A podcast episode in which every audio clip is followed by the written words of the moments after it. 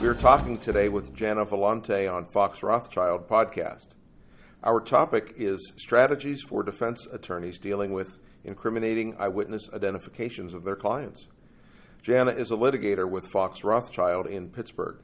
She represents clients in a range of litigation matters, including white collar criminal defense, environmental, and civil litigation. Jana, good morning. Good morning. Thank you. Jana, you and your colleague Alan Liebman in Princeton recently co authored an article in Bloomberg BNA's Criminal Law Reporter publication on the subject of attacking eyewitness identification testimony.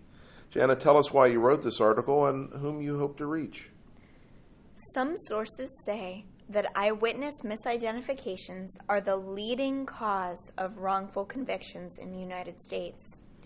As many as half of all wrongful convictions result from false identifications. We hope the article will help defense attorneys better understand that, other than evidence of a confession, eyewitness identification testimony is often the most influential proof faced by their clients at trial.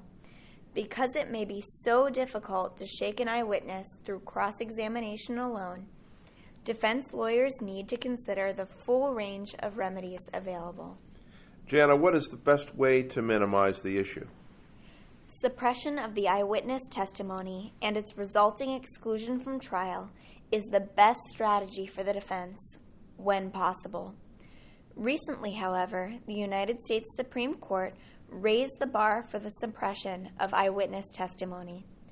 In Perry v. New Hampshire, the court held that the trial judge is not obligated to make a preliminary determination of the reliability of the identification unless the defense first establishes that government misconduct brought about the suggestive identification of the defendant. Jana, on its face, does the Perry decision freeze the development of federal measures to overcome the unreliability of eyewitness identifications? In light of Perry, a range of remedies and approaches are available to defense counsel to limit or blunt the impact of eyewitness identification evidence. This includes a promising analysis put forth recently by the New Jersey Supreme Court. So, Jana, the starting point for a defense attorney is suppression of testimony? The Due Process Clause protects against a conviction based on evidence that is so questionable as to violate fundamental concepts of justice.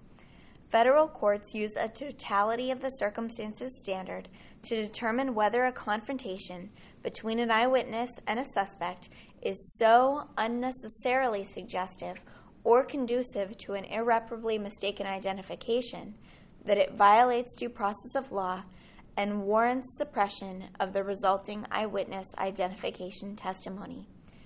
Suppression may be ordered, however, only if a defendant establishes both that the procedure used was unnecessarily suggestive and that the resulting identification was unreliable.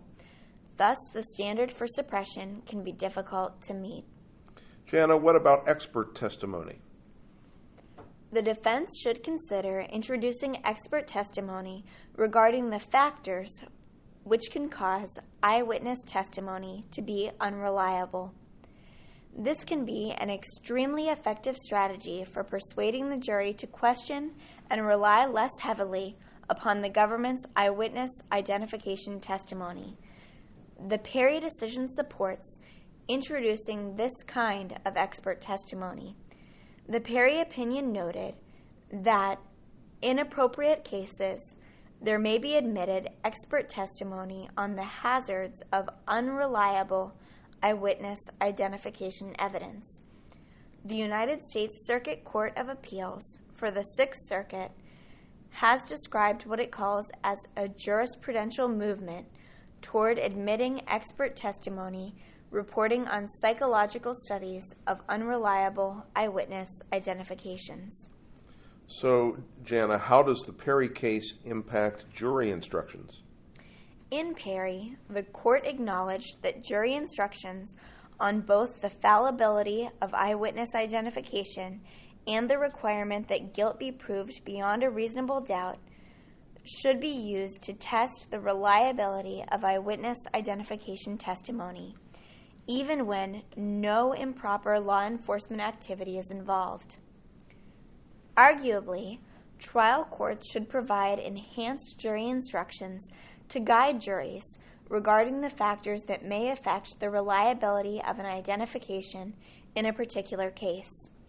Jury instructions involving eyewitness identification testimony should be developed to be consistent with scientific findings on eyewitness identification.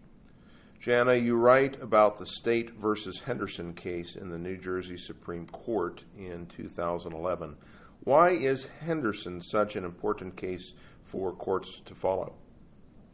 In Henderson, the court revised the state's approach to the admission of eyewitness identification testimony. On an appeal from a murder conviction, the court remanded the matter for an extended evidentiary hearing held by a special master involving the testimony and submissions of numerous experts in the field. The court eventually adopted much of the special master's report on the efficacy and pitfalls of such testimony. As the Henderson court observed at the outset, in the several decades since the Supreme Court handed down its landmark decisions on eyewitness identification evidence, a vast body of scientific research about human memory has emerged. This casts doubt on some commonly held views relating to memory and calls into question the vitality of the current legal framework for analyzing the reliability of eyewitness identifications. Jana, what are the advantages of a court following the Henderson methodology? There are three advances established by Henderson. First, more frequent pretrial hearings, to be held upon some evidence of suggestiveness, not necessarily rising to the level of impermissible suggestiveness. Second, expansion of such hearings to include evaluation of both estimator and system variables. Third, enhanced jury instructions informing jurors about relevant factors and their effect on reliability. The use of more focused jury instructions would likely result in less need to call expert witnesses at trial. Jana, what do you recommend based on the rulings in Henderson? Counsel might well consider urging their respective courts to adopt a broader approach to testing the reliability of identification evidence, as outlined in Henderson. Perry may not require hearings in the absence of police misconduct, but the court did not preclude hearings on a lesser showing. Decisions from lower courts, such as Henderson, may prove persuasive in either more readily securing a hearing at the discretion of the trial court or expanding the breadth of the reliability hearing, or at least in allowing defense expert testimony on the provision of tougher jury instructions. Well, thank you, Jana. Listeners, to receive a reprint of Jana's Bloomberg BNA criminal law reporter article on the topic of attacking eyewitness identification testimony, please contact Jana Volante at 412 394 5523 or at J Volante, that's J V O L A N T E, at foxrothschild.com. Fox Rothschild LLP is a full service law firm built to serve business leaders. Over the past 100 years, we have grown to more than 500 lawyers in more than 16 offices coast to coast. Our clients come to us because we understand their issues, their priorities, and the way they think. We help clients manage risk and make better decisions by offering practical advice. Visit us on the web at www.foxrothschild.com.